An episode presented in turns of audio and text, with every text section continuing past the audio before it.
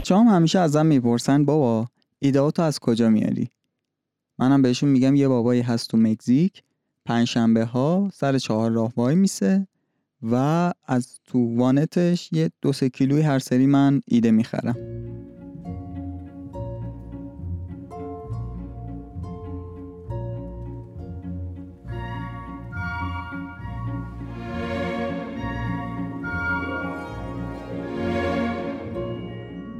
سلام.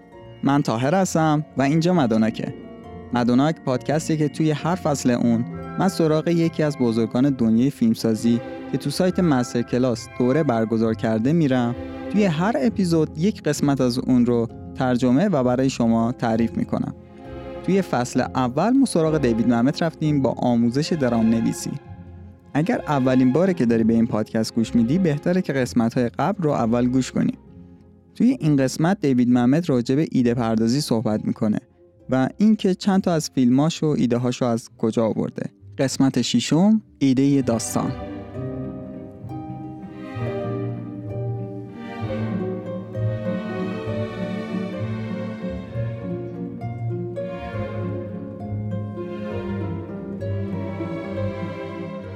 ما ذهنمون همیشه پر از ایده است. همونطور که سوینبرگ میگه ذهن ما مثل raging fire ه مثل یه آتش فروزانه.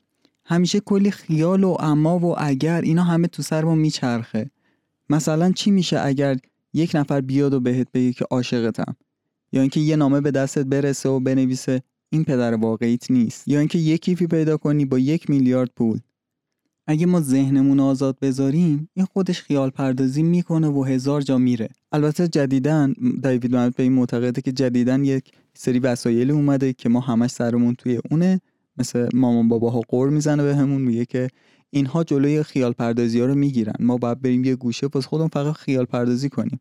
ذهنمون رو که آزاد کنیم این خودش شروع می‌کنه به خیال پردازی کردن. یه نقل قولی می‌کنه از استانیسلافسکی میگه که یه نفر اومده پیشش میگه که برای این اجرام می‌تونم از تجربیات شخصی خودم هم استفاده کنم؟ استانیسلافسکی بهش میگه که مگه گزینه دیگه ای هم داری؟ محمد اعتقاد داره که از تجربیات شخصی هم باید توی نوشتن کمک بگیریم. میگه توی اوایل زندگیش یه زندگی عجیب غریب و قابل توجهی و تو شیکاگو داشته. وقتشو با یه مش ارازل و باش میگذرونده و خیلی هم پوکر بازی می‌کرده. دو روز در هفته هم می‌رفته توی زندان کار می‌کرده. و میگه تمام چیزایی که دیدم و باشون برخورد داشتم به شدت برام جذاب بود. پس شروع کردم به نوشتن راجبشون. این دوران زندگی من تو دهه 20 سالگی بود. توی دهه سی سالگی به کارهای دیگه علاقه من شدم و شروع کردم نوشتن راجع به اونا. درسته که تجربیات زندگی من خیلی متفاوت نسبت به تجربیات زندگی یک فرد دیگه یا کل جامعه نبوده. ولی انقدر متفاوت بوده که حداقل برای خودم جالب باشه. و اینکه همونطور که استانیسلافسکی گفت چاره دیگه ای مگه دارم؟ البته میگه من نمی‌خوام موضوع مهمی رو توی داستانام توی فیلمنامه هام و غیره بیان کنم. فقط می‌خوام همونطور که تو قسمت یک گفت صدایی که تو سرمه رو خفه کنم و رو کاغذ بنویسم.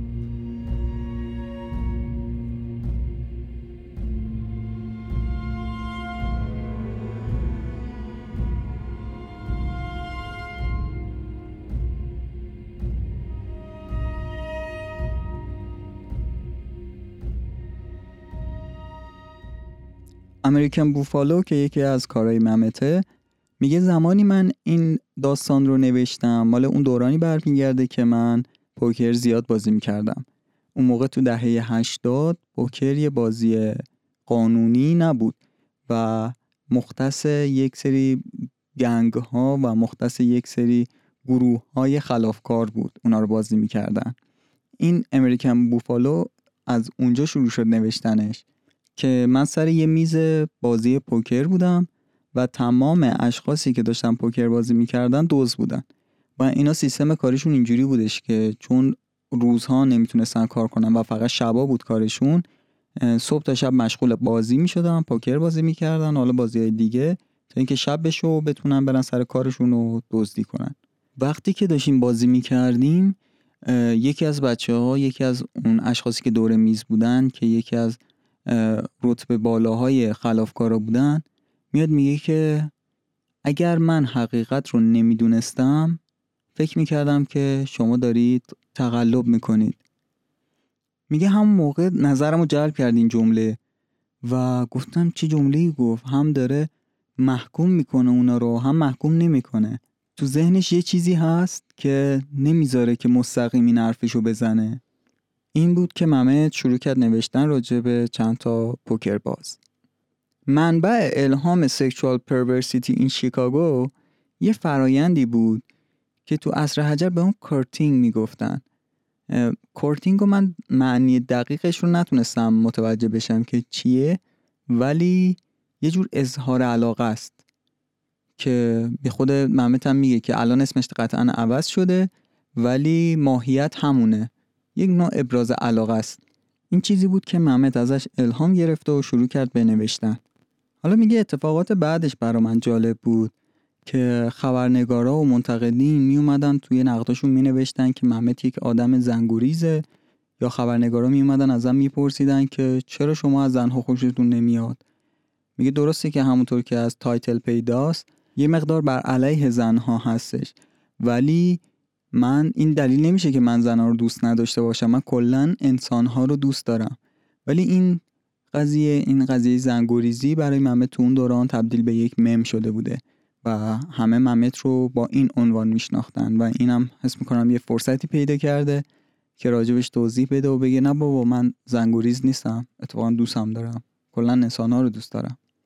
منبع الهام اولینا کار دیگه از دیوید ممت که داستانش راجع به یک تراژدی بین یک استاد و یک دانشجو قطعا یه استاد آقا و یک دانشجو خانم که خیلی چیزا برای ارائه به هم دارن.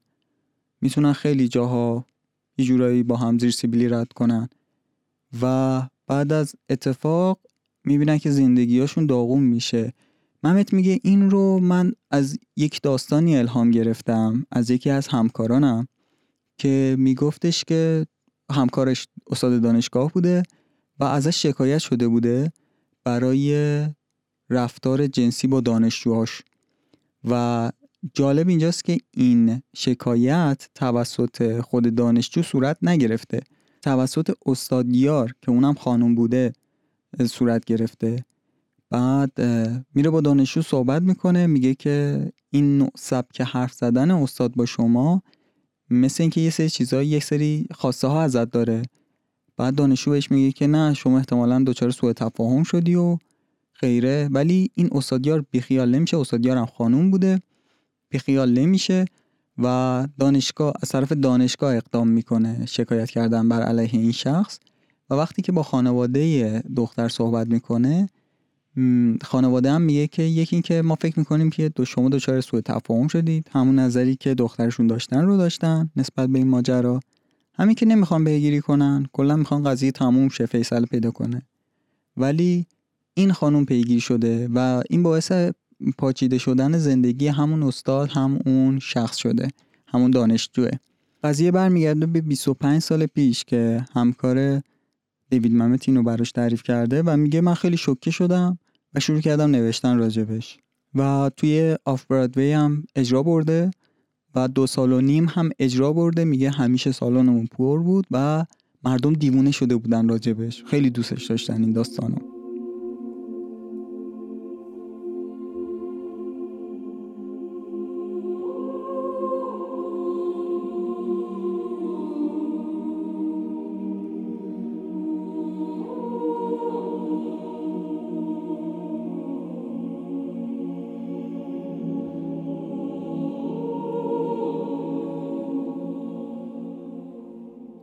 دیوید ممت میگه من خیلی خوش شانس بودم تو زندگیم که هیچ وقت سر کلاس درس بابت این کار نرفتم.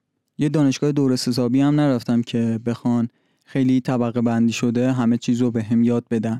پس جای تعجبم نداره که من راجع به مضمون هیچ صحبتی نتونم بکنم چون هیچی راجبش یاد نگرفتم. حتی دقیق نمی‌دونم معنی مضمون یعنی چی. می‌دونم که بخش مهمی از ادبیات انگلیسی هستش. ولی من نمی‌دونم چی اون. و خیلی طبیعیه که از کارهای من یا کلا کارهای هنری که ساخته میشه بتونن منتقدا یا حالا افراد اهل فن یک مضمونی رو از توش استنباط کنن. ولی این هیچ ربطی به من نداره. اون چیزی نیستش که من قبلش بهش فکر کرده باشم و انتخاب کرده باشم. همونطور که گفتم من فقط دنبال اینم که یک داستان جذاب تعریف کنم. میگه نظر شخصی من راجع به مضمون مثل این میمونه که شما بگید که مضمون از این جوک چیه؟ جوک ها صرفا ساخته شدن برای اینکه ما رو بخندونن. یعنی چی مضمون؟ درام هم ساخته شده برای اینکه برای یک ساعت دو ساعت بتونه ما رو سرگرم کنه. راحت بخوام بگم اینه که هیچ کس با تکرار و زمزمه کردن مضمونش نتونسته یک درام خوب بنویسه.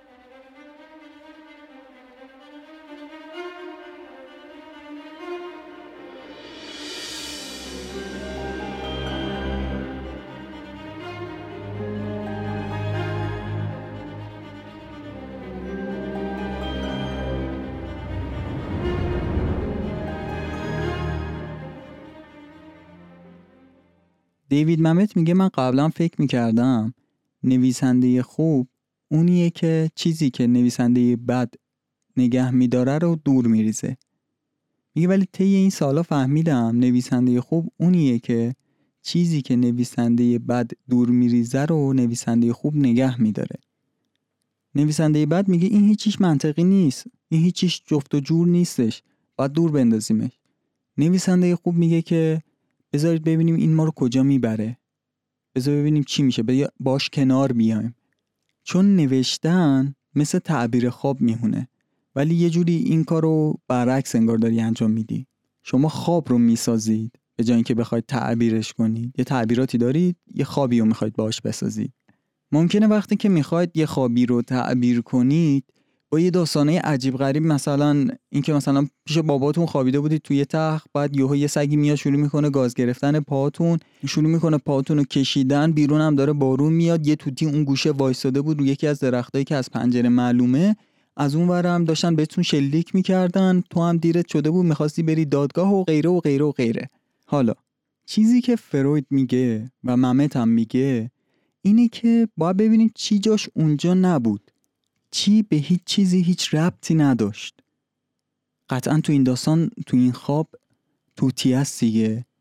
ممکنه اون شخصی که این خواب دیده یه آدم مزخرف با ایده های مزخرف تر از خودش باشه. ممکنه یه آدم گناهکاری باشه که همچین چیزی رو دیده. ولی اتفاقات یک منطقی داره با هم. ولی اون توتیه اونجا چی می‌خواست؟ تعبیر خواب شما باید از اینجا شروع بشه.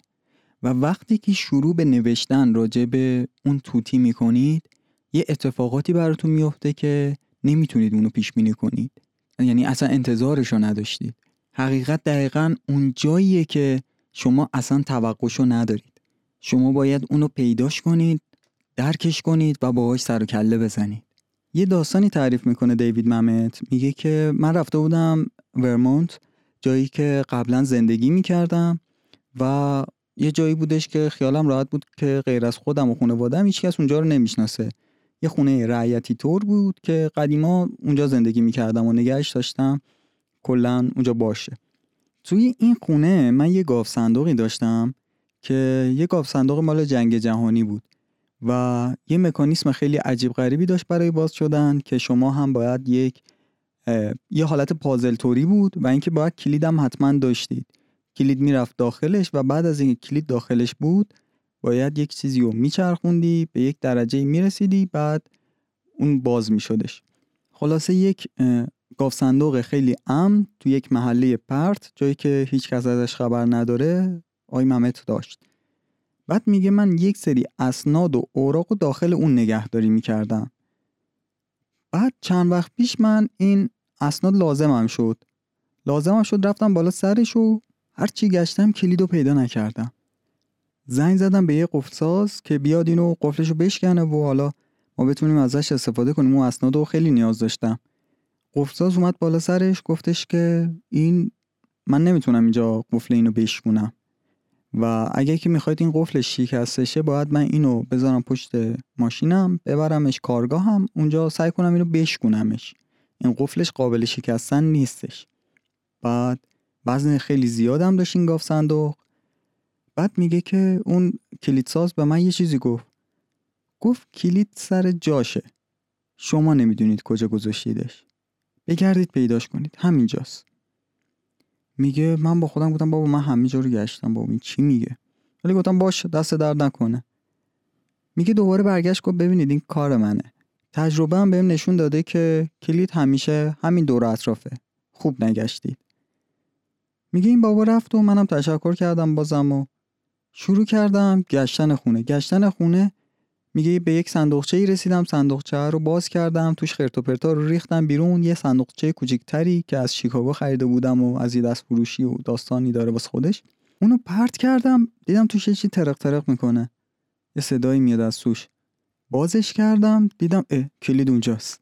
کل این مدتی که من دنبال کلید میگشتم کلید درست تو خود اتاق بود. از جام پریدم و کلی خوشحالی کردم و داد و فریاد که پیداش کردم. بعد یادم افتاد که اون مرد می‌دونست. اون می‌دونست که کلید تو اتاقه و واقعا کلید تو اتاق بود. الانم به نویسنده ها من میگم که دوروبرتون رو خوب نگاه کنید. من می‌دونم که ایده یه جایی همین دوروبرای خودتونه. فقط باید بیشتر بگردید و بیشتر توجه کنید. و باور داشته باشید و به خودتون بقبولونین که ایده اطراف من هست. حتی اگه گشتید و پیدا نکردید. چون واقعا هست.